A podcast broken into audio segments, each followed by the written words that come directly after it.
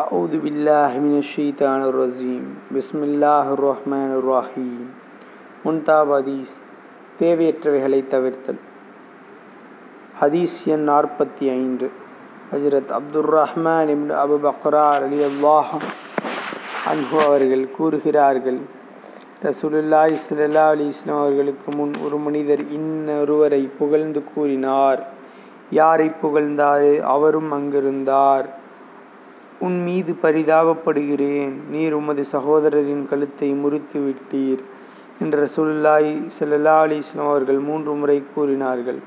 உங்களில் யாரேனும் யா புக புகழ்வதை அவசியம் என கருதினால் அந்த மனிதர் நல்ல மனிதர் என்ற உறுதியும் இவருக்கு இருந்தால் இன்னாரை நான் நல்லவர் என கருதுகிறேன். அல்லாஹு தான் அவரிடம் கேள்வி கணக்கு கேட்பவன்.